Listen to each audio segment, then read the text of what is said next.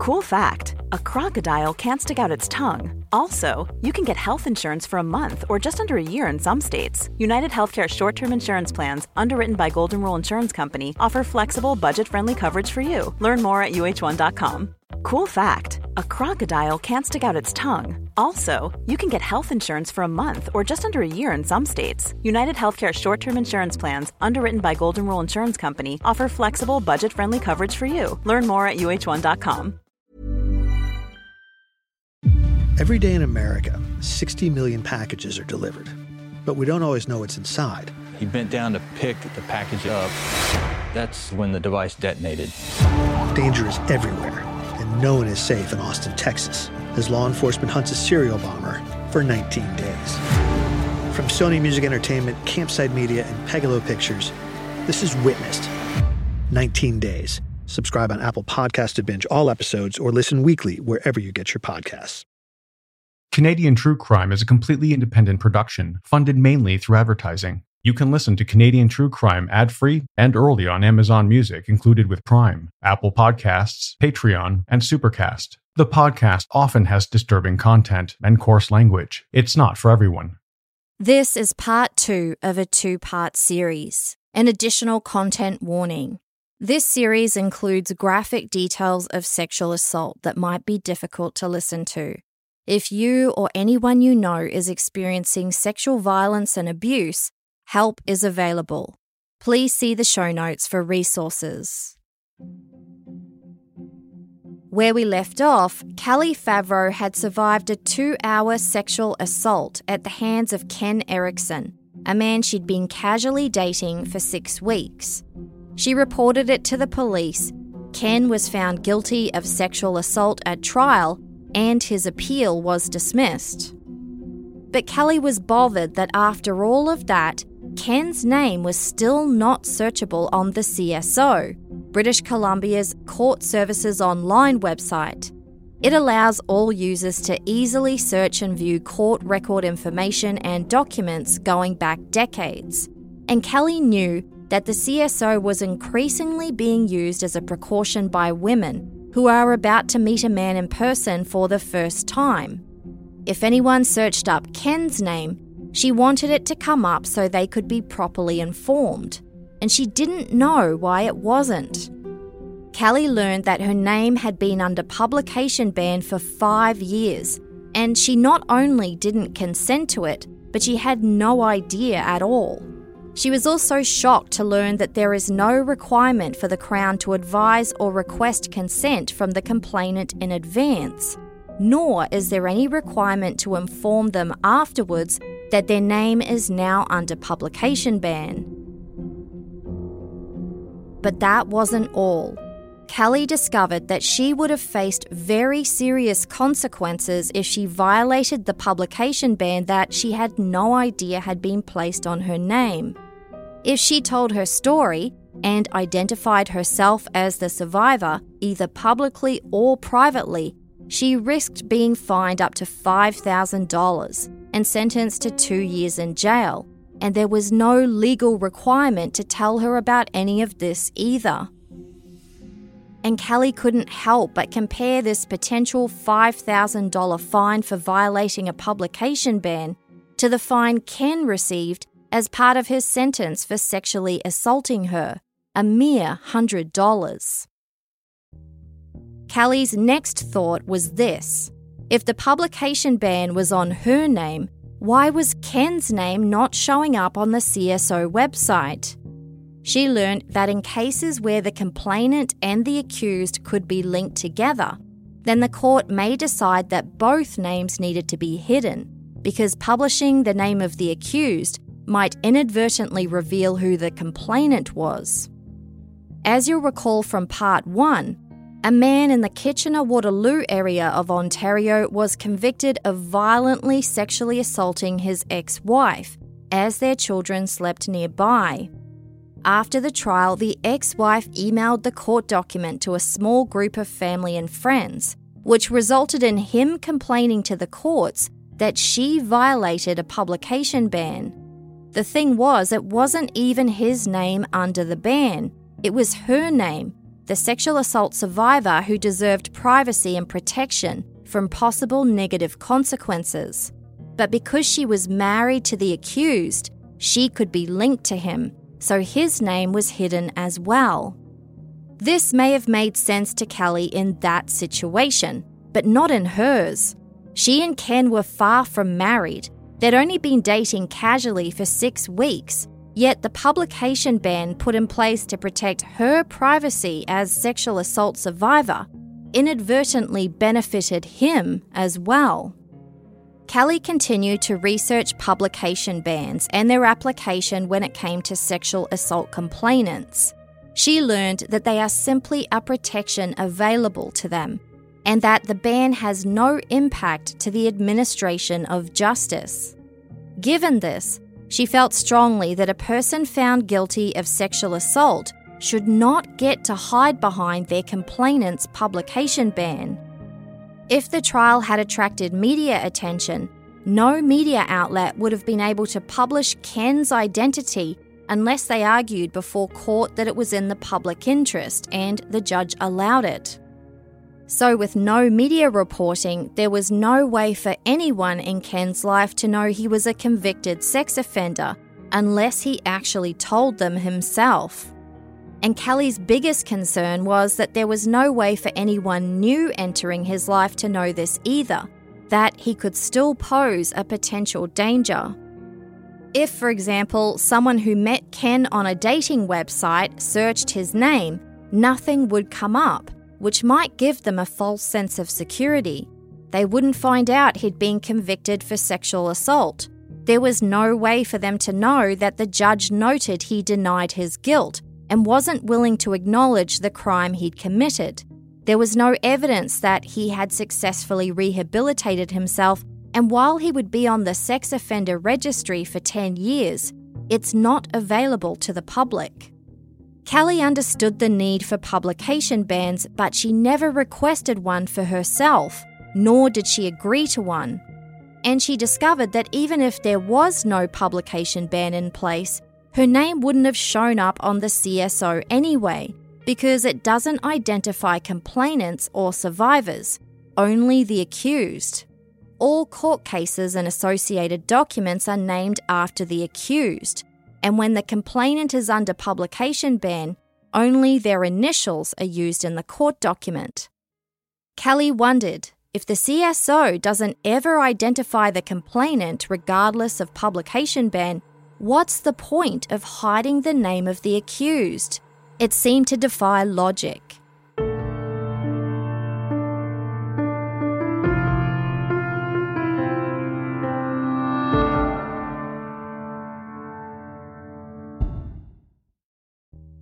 The publication ban may have been ordered to protect Kelly's identity, but she did not experience it as a protection.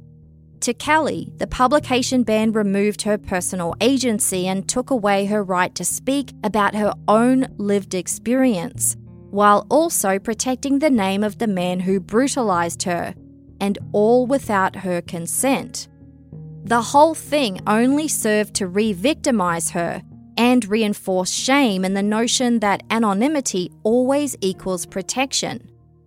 Kelly wanted that publication ban gone she didn't want anyone else to go through a similar ordeal with Ken Erickson, and she also felt strongly that it should be her decision to publicly associate herself with her own sexual assault case. She deserved to have the publishing rights to her own name and story. It was a matter of principle.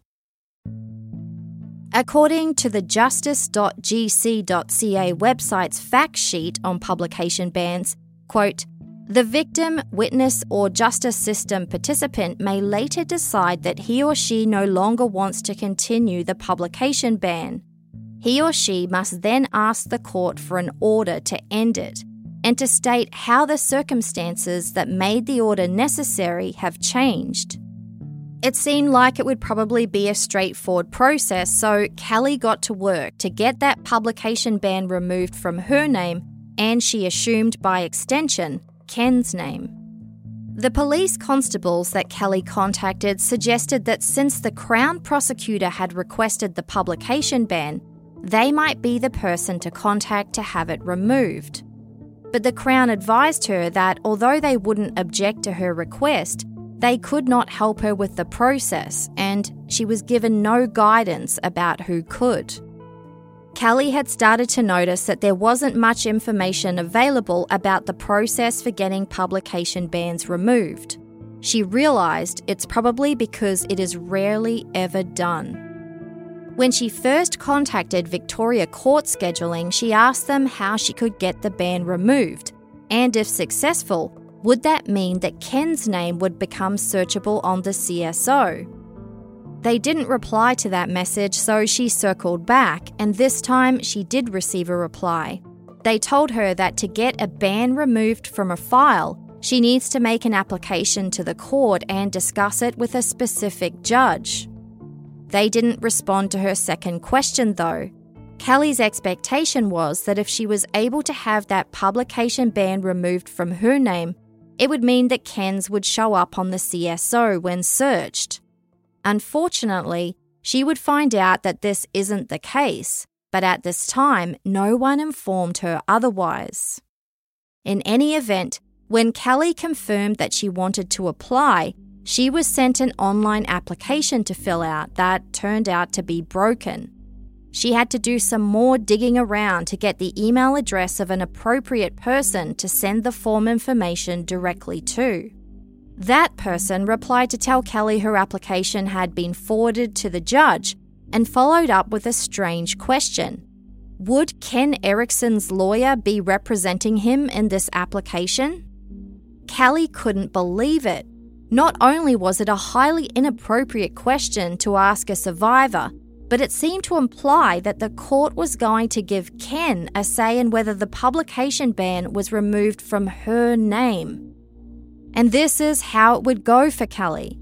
Just as she thought she was clear on the process to have her publication ban removed, she would discover there was one more form she had to fill out, another application she had to make.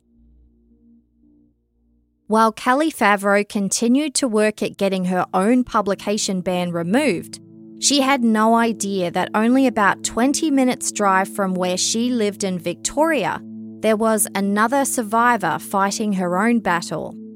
Samantha Geiger lived in the small town of Sooke, and in May of 2020, she reported to police that her now ex boyfriend had sexually assaulted her. His name is Benjamin Kenmare, and as Samantha would later say to CHEK News, quote, he raped me and left me in a pool of my own blood. After the attack, she'd confided in her friends, but because she and Ben shared mutual friends, it wasn't long before the news spread to the rest of his friend group. They resorted to old school stereotypes that women are lying opportunists who shouldn't be believed without a lot of scrutiny.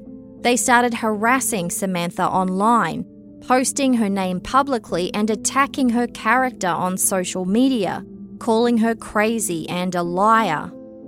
When Ben was charged with sexual assault the following month, June of 2020, the attacks and harassment didn't stop. In fact, they became more frequent. Samantha's name was also put under publication ban without her knowledge or consent, but she at least knew about it by the time the trial started. At trial, Samantha testified that she pleaded with Ben to stop more than once, but he continued the sexual encounter. The defense's case was that he didn't mean to rape her. When the judge found Ben Kenmare guilty of sexual assault, Samantha was, of course, vindicated and also relieved. She assumed Ben's name would soon be searchable on the CSO website as clear proof of what happened, available to all, and the town would have to accept the truth. She desperately hoped that she would finally be able to stop living in fear, looking over her shoulder, scared to be alone. But the opposite happened. The harassment went into overdrive, and Samantha was accused of things that were nothing more than vicious lies. It appeared that Ben Kenmare had told his friends his version of what happened, not the full story as established at trial. And despite his guilty verdict, his name was not coming up on a search of the CSO. Samantha was shocked to discover that even though it was her name put under publication ban, Ben's name was hidden as well because she could be linked to him since they were dating at the time of the assault. A publication ban only stops publication, though. It can't do much to stop gossip and rumours, especially in a small town where everyone knows everyone else. Thanks to Ben's friends, it didn't take long before the word got around, and Samantha found herself facing attacks from a wider group of Sooke townspeople. People she grew up with suddenly turned on her, insisting that if Ben Kenmare really was guilty of sexual assault, there would be proof of it on the CSO website, and the fact that nothing was coming up was apparently proof that Samantha was lying. Along with her friends, Samantha tried to defend herself from the online attacks as much as she could, but it was virtually impossible. The criminal justice system had introduced the publication ban to protect her privacy as the survivor of sexual assault, but it was now being weaponized against her. If she spoke out to defend herself, she faced serious consequences, including jail time, but the people choosing to attack her faced nothing. Instead of a shield, the publication ban had become a sword. Samantha considered moving to a different area, but it was 2021. She looked at the rapidly increasing real estate prices and realized she could not afford to move. And besides, she was the victim, not him, and she would not be chased out of the town she grew up in, the town where her family lived. For reasons unknown to Samantha, there ended up being a six month delay between the guilty verdict and Ben Kenmare's sentencing hearing. He would be sentenced to six months in jail, with 18 months probation and 10 years on the sex offender registry.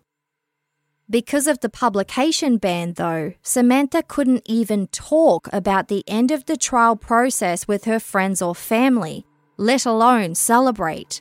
It was supposed to provide protection, but it ended up being a new tangent of victimization. She decided to investigate the process to have the publication ban be removed.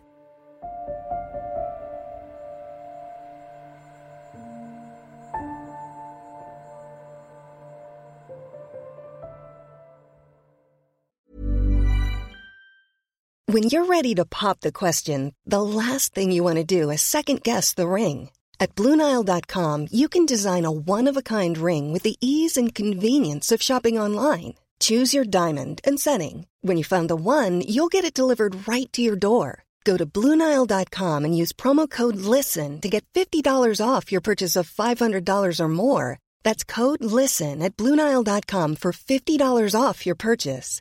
Bluenile.com code LISTEN. Hey, it's Ryan Reynolds, and I'm here with Keith, co star of my upcoming film, If, only in theaters, May 17th. Do you want to tell people the big news?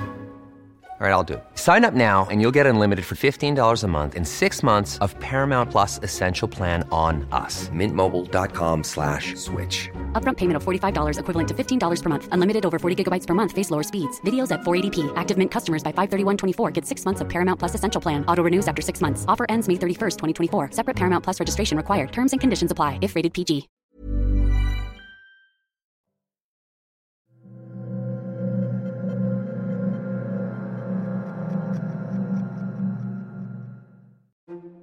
In the meantime, Kelly Favro was making progress in her quest to have her own publication ban removed. She had to jump through many hoops in a process that was far from clear, and the goalpost kept moving. After submitting the application form to appear before a specific judge, she learned that she needed to write an affidavit and submit it to the Supreme Court before the appearance with the judge. She had no idea what to do about any of this and asked the Crown for advice, who put her in touch with a lawyer to help her write the required affidavit. She could not believe how ridiculous the situation was and started going out of her way to breach her publication ban as publicly as she could.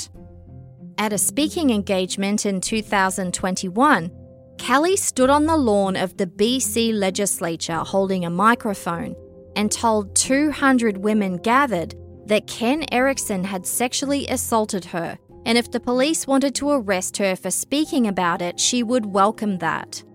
She was so fed up with being muzzled without her consent that she actually hoped to get arrested because at least then it would bring media attention to her cause.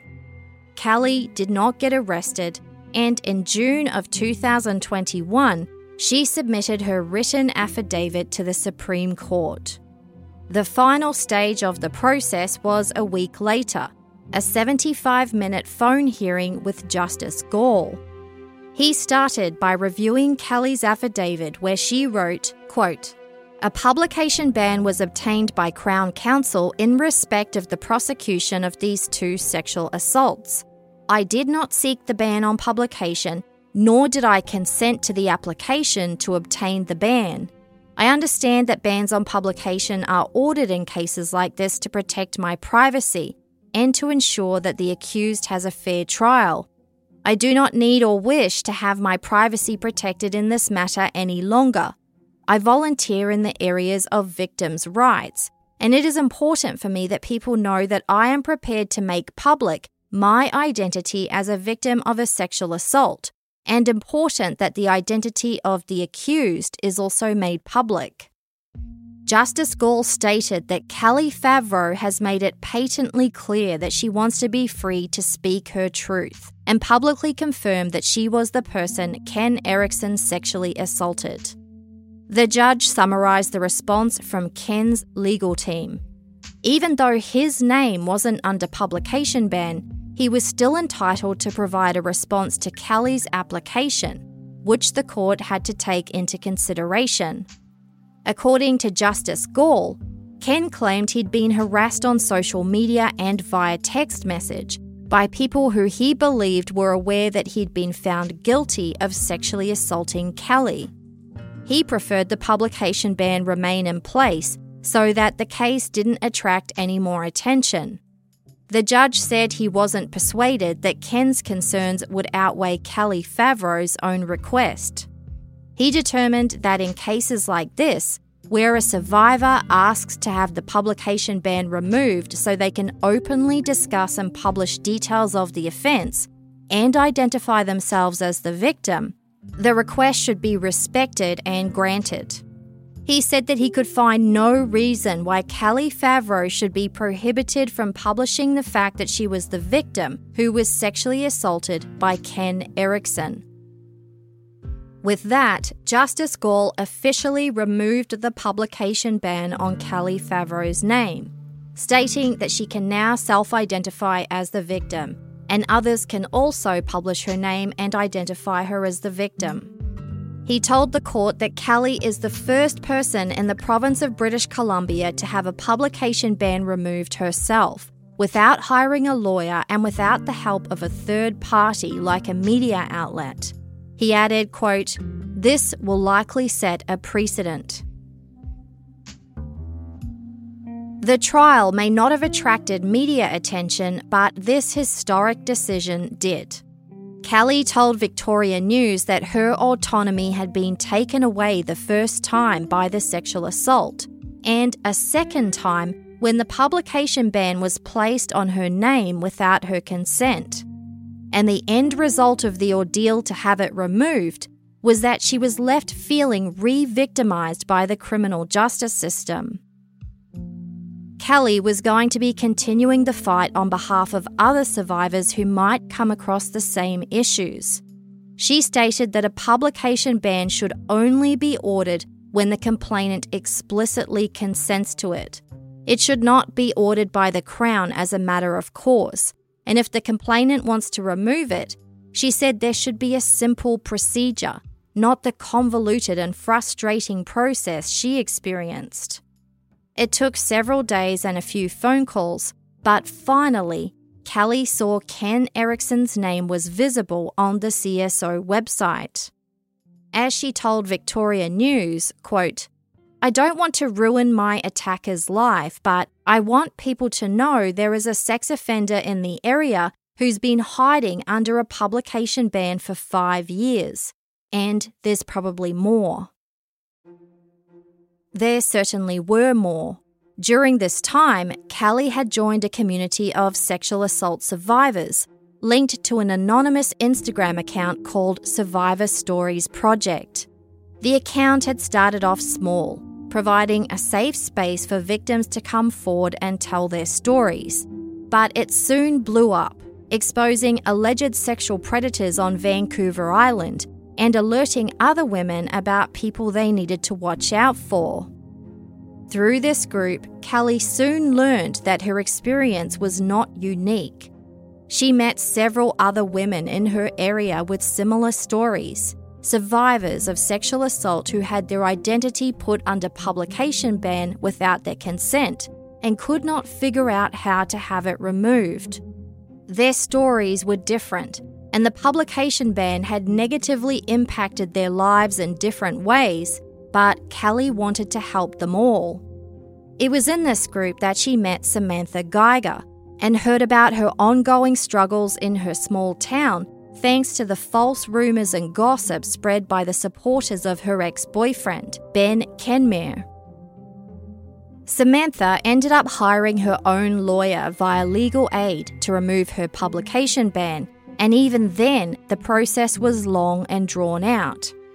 And just like in Kelly's case, Ben Kenmare's defense counsel was permitted to make submissions in court about Samantha's publication ban a protection available to her and her alone. Even when the name of the accused is hidden because it could be linked, the government maintains that the publication ban has no impact on the administration of justice and nothing at all to do with the accused. So, when it comes to the hearing to have the publication ban removed, why then does the court consider the defence's opinion relevant at all? And if a person accused or found guilty of sexual assault had been inadvertently enjoying the same protection afforded to their victim, why would they ever argue in favour of having it removed? Samantha would later tell the Vancouver Island Free Daily, quote, It was like I needed permission from my rapist to talk about this and lift it, which isn't okay. It was meant to protect me, and all it did was protect him. It took months, but Samantha's publication ban was removed in October of 2022, and she was finally able to defend herself with the facts of her attack as established at trial, instead of her attacker's version of the story alone. She would report that while the harassment from townspeople didn't go away altogether, it did decline significantly, and she felt the community was slowly coming around. In the meantime, Kelly Favro realised that there was even more that she had to fight for.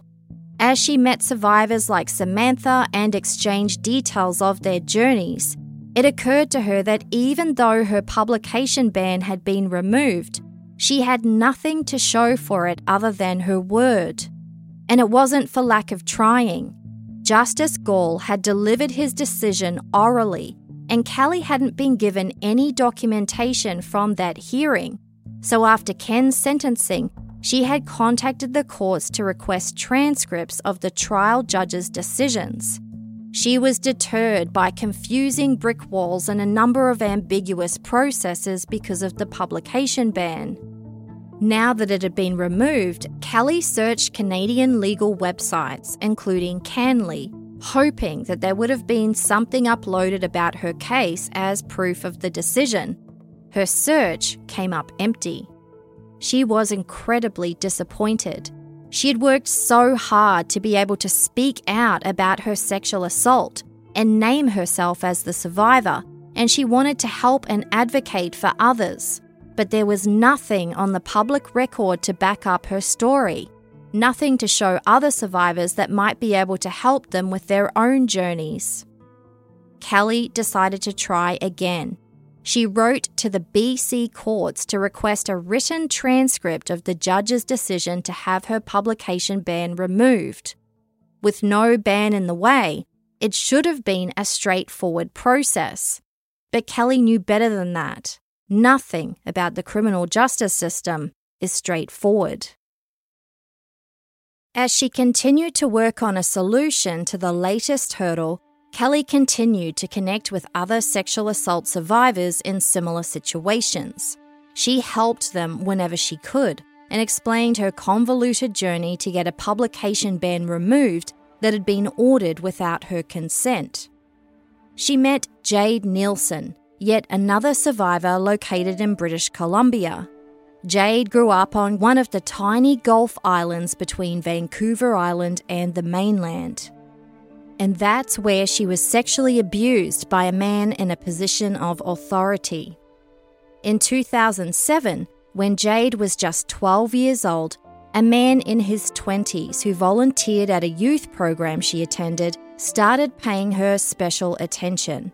She was groomed over the next two years, and the sexual abuse started when she was 14, continuing over the course of about a year. Jade decided to come forward and report the abuse in March of 2021. It was 12 years later, but the courts recognise that survivors often face fear, shame, and guilt that prevents them from coming forward, especially if they were young at the time of the abuse. For this reason, there is no longer a statute of limitations for prosecution of sexual assault. Survivors can file a complaint at any time. The reason why Jade decided to come forward was that she learned the man who abused her was again working at the same youth centre, and she realised that other young people could be at risk. He was close with the owners of the centre and while his new role didn't involve him working directly with children and youths, he was still on site with them. Jade wanted to prevent anyone else being hurt the same way she'd been hurt, so she made a difficult decision to report her abuse to the police. She expected to have a very rough time as a participant in the criminal justice system, and unfortunately, she would find it even worse than she expected. But she wants to point out that it wasn't because of the police. Just like Kelly, Jade felt like she was heard and believed when she gave her statement. It's worth noting that they both reported to women constables.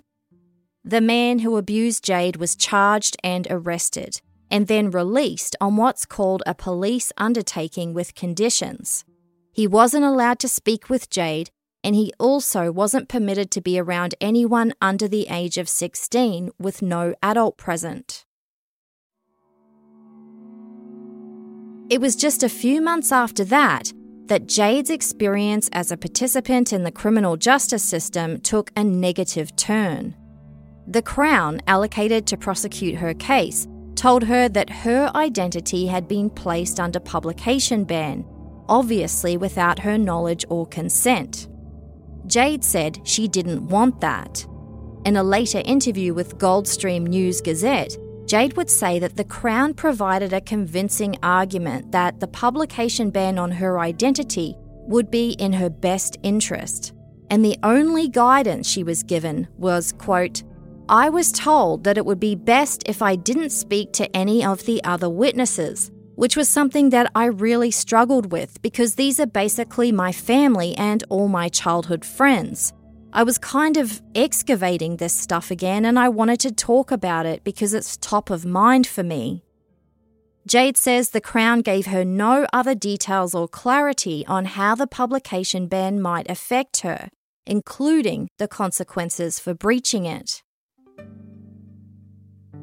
In the lead up to the scheduled trial, Jade discovered that the man who abused her was still working at the youth centre. He had been released from jail on the condition that he wasn't to be around anyone under 16 without another adult present. But again, he had a close relationship with the owners of the centre. Were they even taking the situation seriously? Jade reported it to the RCMP, but they referred her to the Youth Centre's licensing board, who said that it didn't fall under their scope and referred her back to the RCMP. She wasn't able to find anyone who would claim ownership of enforcing the intent of the conditions of her abuser's release from jail.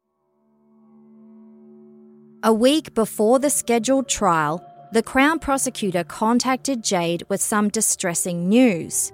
She was told that the evidence was unlikely to return a guilty verdict, and if she went ahead with the trial, her friends and family would have to testify in her defense for what would likely be a lost cause.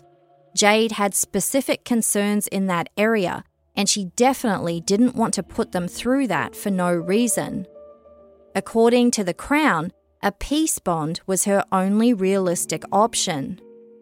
The Government of Canada Justice website states that a peace bond can be used in situations where a defendant appears likely to commit a criminal offence, but there are no reasonable grounds to believe that an offence has actually been committed. The peace bond is effectively a form of resolution, a restraining order where the accused agrees to keep the peace in exchange for the criminal charges being withdrawn with no finding of guilt. A peace bond wasn't the outcome Jade wanted, and she couldn't see how it would be a resolution for anything in her case. Her experience with sexual abuse was long over, and she had no ongoing issue with the man that required him to agree to keep the peace. The reason she reported her abuse to police in the first place was that she didn't want him to work with kids or youth anymore. That is the outcome she wanted. But Jade says when she told the Crown her concerns, there was little empathy extended to her. She was told, quote, I know this is hard for you, but it's hard for him as well. Jade would say her experience dealing with the Crown prosecutor assigned to her case was extremely negative. She was left to feel that no one was on her side. There was no one working in her interests. The accused had his own defense lawyer, but Crown prosecutors don't work for the victims or survivors, they work for the government. And Jade felt confident and capable enough to advocate for herself, but the problem was she felt a power differential in her dealings with the Crown. When she did relay her concerns, she felt the Crown was dismissive and didn't take them seriously. And then she started policing herself, feeling that she couldn't ask too many questions because then she might upset the Crown, or the Crown might think of her as an annoyance and it might negatively affect the outcome of her case. It seemed that the Crown had all the power over how her case would proceed. When the Crown brought up the peace bond, Jade put all her cards on the table. There were only three things she really cared about, three outcomes she wanted to achieve. One, that her abuser wouldn't be permitted to work with kids or youth anymore. Two, that he took some ownership or accountability for the abuse. And three, Jade wanted the publication ban removed from her name so she could talk about her lived experience again. She'd asked several times about having it removed already, but there was always pushback. When she tried to explain why it was in the public's best interest to remove the ban, the Crown, who co orchestrated the peace bond, had the audacity to tell her that the three years of grooming and sexual abuse she reported to police were just allegations. Another time, she was told she would have to wait until proceedings were over. So now was the time. The Crown responded to the effect that these things were all okay. The peace bond hearing was a joint submission by the Crown prosecutor and the Defence Counsel for the accused.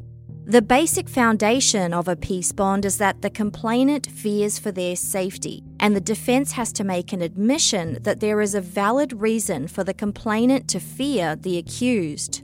He called in by phone and his lawyer provided this confirmation, but Jade was dismayed that there was no real ownership or accountability for the three years of grooming and sexual abuse she'd experienced.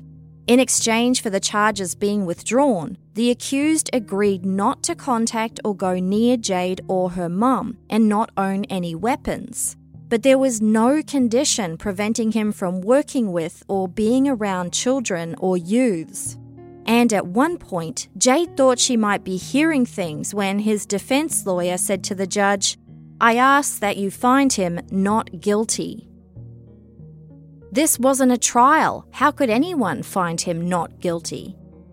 Afterwards, the Crown confirmed that the administrative method used to have the charges withdrawn in this case involved a notation that the accused was not guilty of those charges. Jade was told this apparently meant the same thing in legal terms and it wasn't a big deal. But to her, it was. She was the complainant, and seeing not guilty next to the file of the man who abused her without him going through the necessary trial felt like a slap in the face. A peace bond is only active for one year maximum, and if there was no breach and no new complaints, then he would finish the year ending up in exactly the same position he was in before he was arrested, with no conditions and nothing on his criminal record. Jade wasn't at all pleased about this, but at least the publication ban had been lifted, right? Wrong. When she asked what happened there, the Crown was extremely rude and dismissive and told her she had to apply to have the ban removed as a separate process. Jade was told on no uncertain terms that there was nothing the Crown could do to help her, and she had to get her own lawyer to help her remove the publication ban. She couldn't believe how things had turned out. As a young teenager, she'd been victimized by an older man in a position of authority, and the end result of her reporting it is that he was let off easy on a peace bond, while she was effectively punished for life, banned from ever speaking out about her personal experience, either publicly or privately, or face serious consequences. She would later say to the Goldstream News Gazette, quote, the only real outcome was that I was not allowed to talk about my experience, which just seems crazy to me.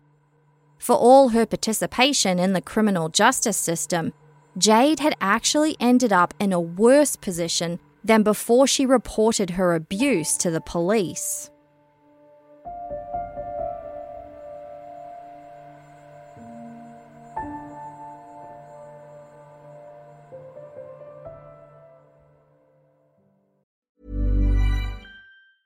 Planning for your next trip? Elevate your travel style with Quince. Quince has all the jet setting essentials you'll want for your next getaway, like European linen, premium luggage options, buttery soft Italian leather bags, and so much more. And is all priced at 50 to 80% less than similar brands. Plus, Quince only works with factories that use safe and ethical manufacturing practices. Pack your bags with high-quality essentials you'll be wearing for vacations to come with Quince. Go to quince.com/pack for free shipping and 365-day returns. Hey, it's Paige DeSorbo from Giggly Squad. High quality fashion without the price tag. Say hello to Quince. I'm snagging high-end essentials like cozy cashmere sweaters, sleek leather jackets, fine jewelry, and so much more. With Quince being 50 to 80% less than similar brands and they partner with factories that prioritize safe ethical and responsible manufacturing i love that luxury quality within reach. Go to quince.com slash style to get free shipping and 365 day returns on your next order. quince.com slash style.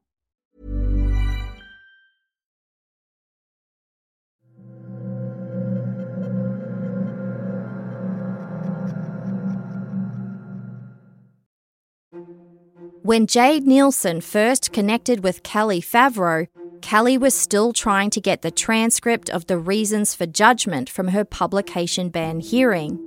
She'd never heard back from the BC court, so she wrote to the Ministry of Public Safety and Solicitor General in British Columbia, the PSSG, to request that they make the court document public so that Ken's name would be searchable on the CSO. She never received a response to that either. She and Jade commiserated together about their harrowing experiences in the criminal justice system and decided to work together to help each other achieve their respective goals. Because Kelly had already been through the process, she provided her affidavit and other supporting documentation to Jade so she wouldn't have to reinvent the wheel She also connected her with a legal society lawyer to help her write the affidavit. Jade was able to organise all the items and then arrange to appear before a specific judge, just like Kelly had. But the judge rejected her application, citing a rule of law that effectively meant Jade had to appear before a different judge. The information and guidance was as clear as mud, and Jade made a lot of phone calls to figure out her next step, but also to share her frustration and disbelief. There were massive inefficiencies. No one seemed to know the end to end process, and there were a lot of referrals and buck passing. Jade had a call with the independent ombudsperson, who referred her back to the provincial attorney general at the time, David Eby, who is now the Premier of British Columbia.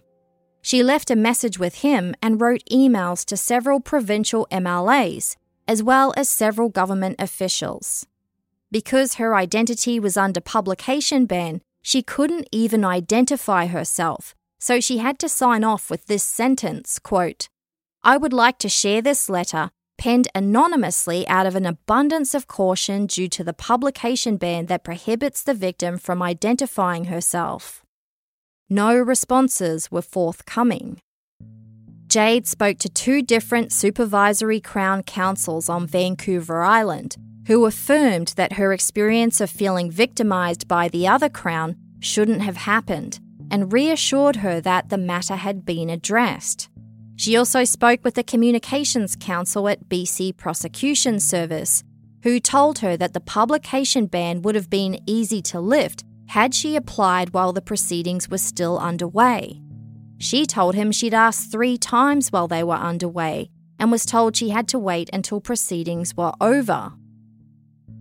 Jade ended up speaking with several provincial MLAs, but she was told publication bans aren't provincial issues but federal issues. So she emailed Prime Minister Justin Trudeau, and to this she did receive a reply that the administration of justice is the responsibility of the provincial governments. The advice was to instead email Provincial Attorney General Eby, who she had already contacted without response. At one point, Jade decided to look into why the name of the man who abused her never showed up on the CSO website when he was first charged with sexual assault.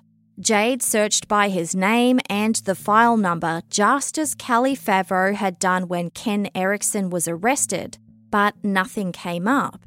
And it should have, since the CSO displays pending charges. On the days when Jade knew her abuser would be appearing in court, she had checked the daily court lists, and while she did find a listing consistent with all the other details on her file, his name was redacted. It was a moot point now because of the peace bond, but Jade still wanted to know why it was never searchable from the start. She contacted the CSO team, who sent her to Victim Services, who referred her back to the CSO team.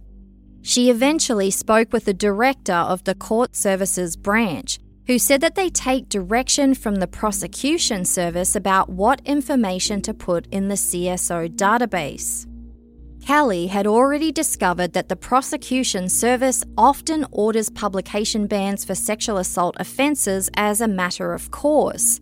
But in this conversation, Jade discovered that this also includes preemptively redacting the name of the accused to avoid accidentally identifying the victim complainant. Kelly had been told that this only happened when the accused could be linked to the complainant and she couldn't figure out why Ken's identity was hidden when they'd only dated casually for six weeks. Now she knew. There was likely no effort to ascertain a link, his name was hidden preemptively. And it was supposedly all for the sole benefit of the victim complainant.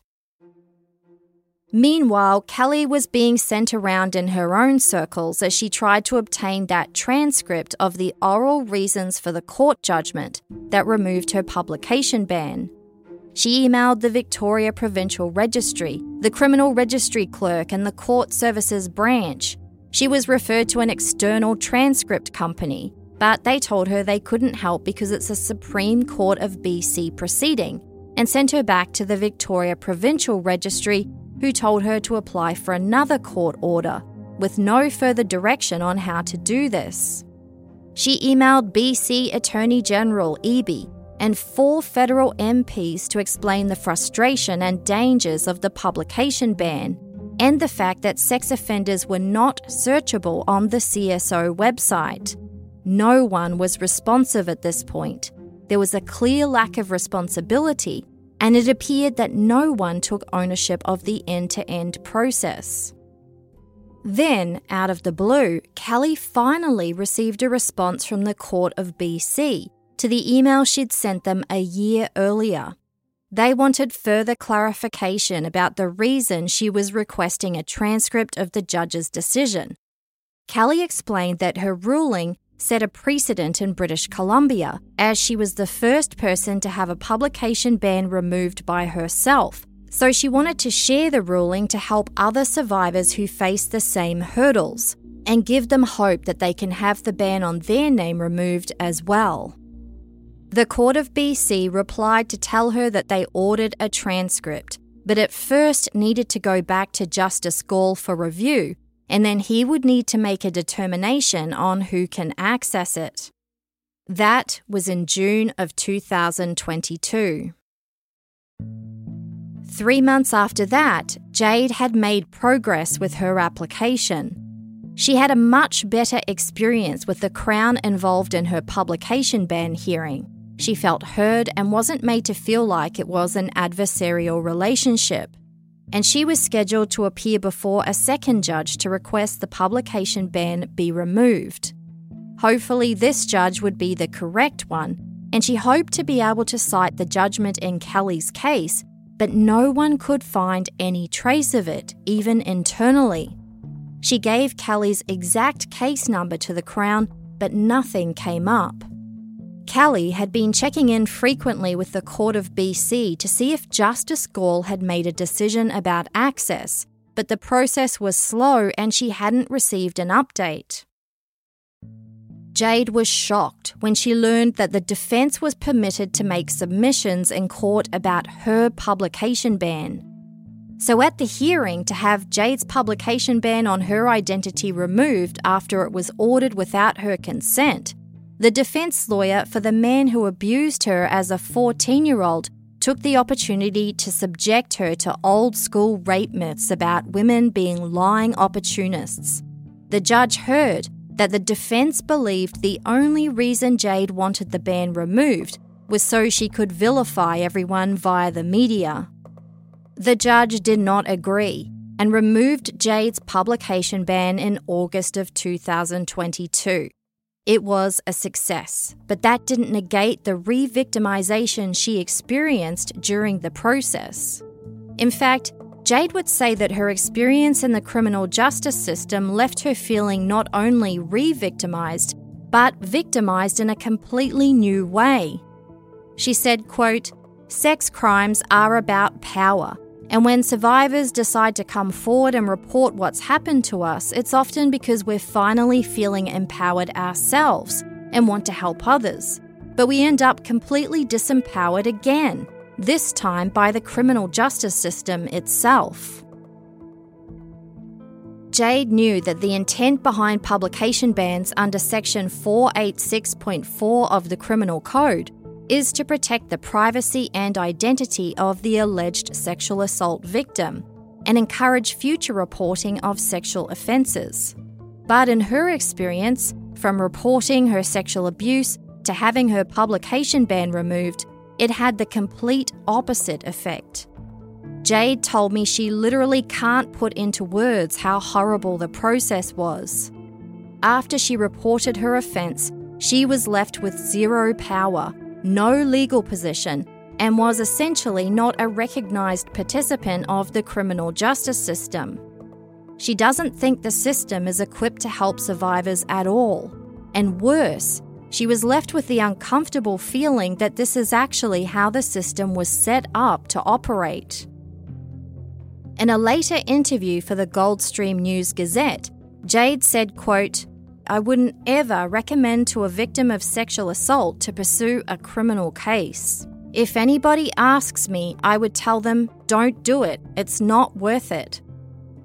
Jade clarified that she would instead recommend pursuing a civil case, noting that complainants at least have their own lawyer to advocate for their interests, instead of feeling like they need to sweet talk a Crown prosecutor who is acting in the interests of the governments.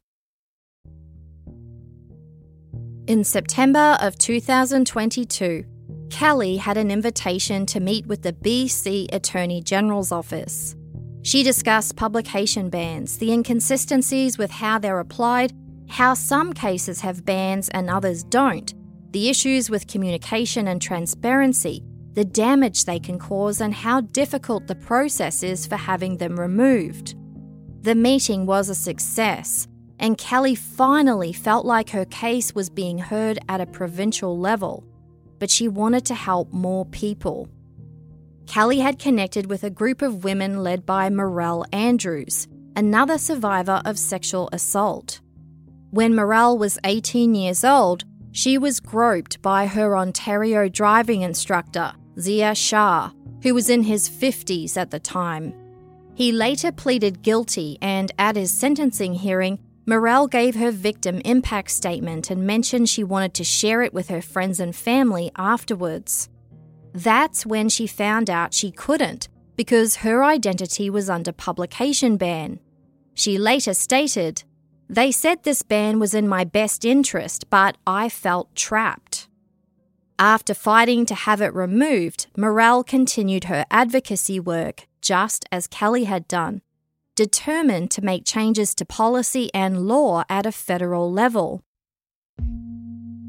On October the 6th, 2022, Morrell was invited to Ottawa to present before the Standing Committee on Justice and Human Rights. It was a big deal because the committee had undertaken a review of the federal government's obligations to victims of crime, which included a review of the Canadian Victims' Bill of Rights. Morrell Andrews consulted with Kelly Favro, Jade Neilson, legal experts, and several other advocates in putting together the presentation documentation. The argument was that publication bans are essential and should be available to complainants who want their protection, but they need to be properly consulted and informed first.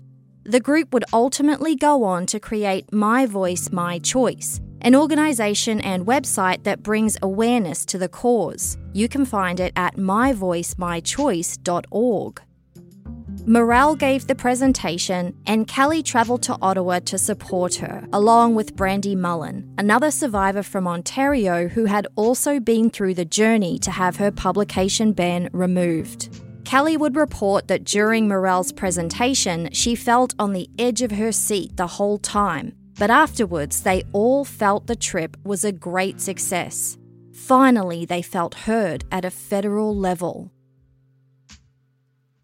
The next month, November of 2022, Kelly launched Petition E4192 with the support of Victoria MP Laurel Collins, herself a survivor of sexual violence.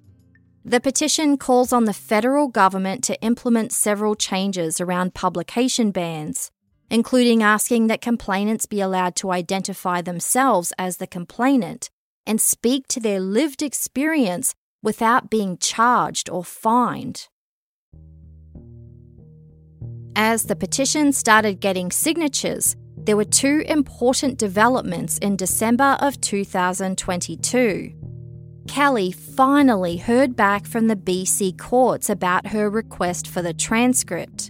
It had taken five months, but Justice Gall had permitted the oral reasons for judgment to be published on the Supreme Court website, and Kelly was sent a link to the file.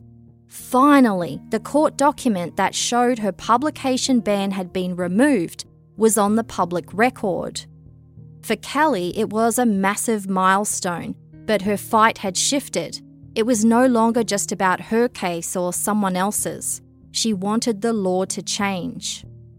The second important development was that the Standing Committee on Justice and Human Rights tabled their report before the House of Commons, and it was damning.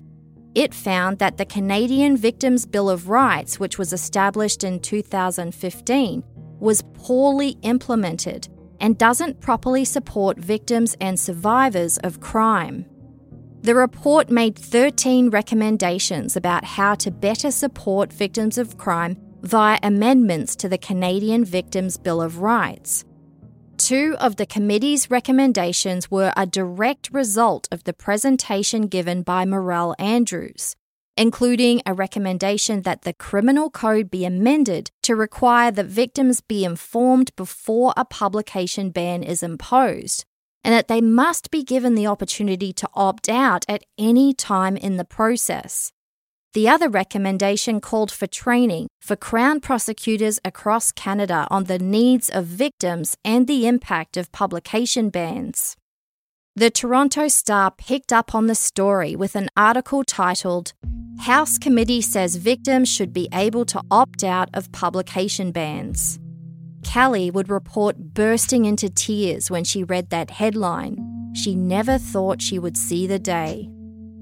In an interview with CBC, Morrell Andrews said she felt humbled and elated by the committee's recommendations to fix the gap in the criminal code. Quote, what matters most is that victim complainants are provided with a choice in the matter of whether or not a publication ban is placed on your identity. Not everyone wants to be anonymous. But just like inquiry reports, recommendations are just recommendations. The test will be to see if the government does anything about it. At the time, David Fraser reported for the Canadian press that Federal Justice Minister David Lametti said he was open to updating the Victims' Bill of Rights, and the government is scheduled to give a formal response to the recommendations on May the 1st of this year, 2023. And there is a very easy way that you can help the federal government will be taking into consideration the number of signatures received on Kelly's petition. And the more signatures it gets, the more attention it will receive, and the more pressure the government will feel to implement the recommendations from the committee. There is power in numbers, but there isn't a lot of time because the petition closes first thing Friday morning, March the 10th. So, to make sure that your signature is counted, why not pause this episode right now and go to the show notes, where you'll see a link to sign the petition. If you believe that survivors of sexual assault should have to consent before a publication ban is ordered on their identities, please sign. If you believe that survivors deserve to be better and more responsibly informed about how publication bans are applied, and a simplified process to have them removed, please sign. There's also a link on our website, canadiantruecrime.ca. There are just over 2,000 signatures on the petition at the time of recording, and we hope that with your help, there'll be many more before the petition closes first thing in the morning this Friday, March the 10th. We appreciate your support.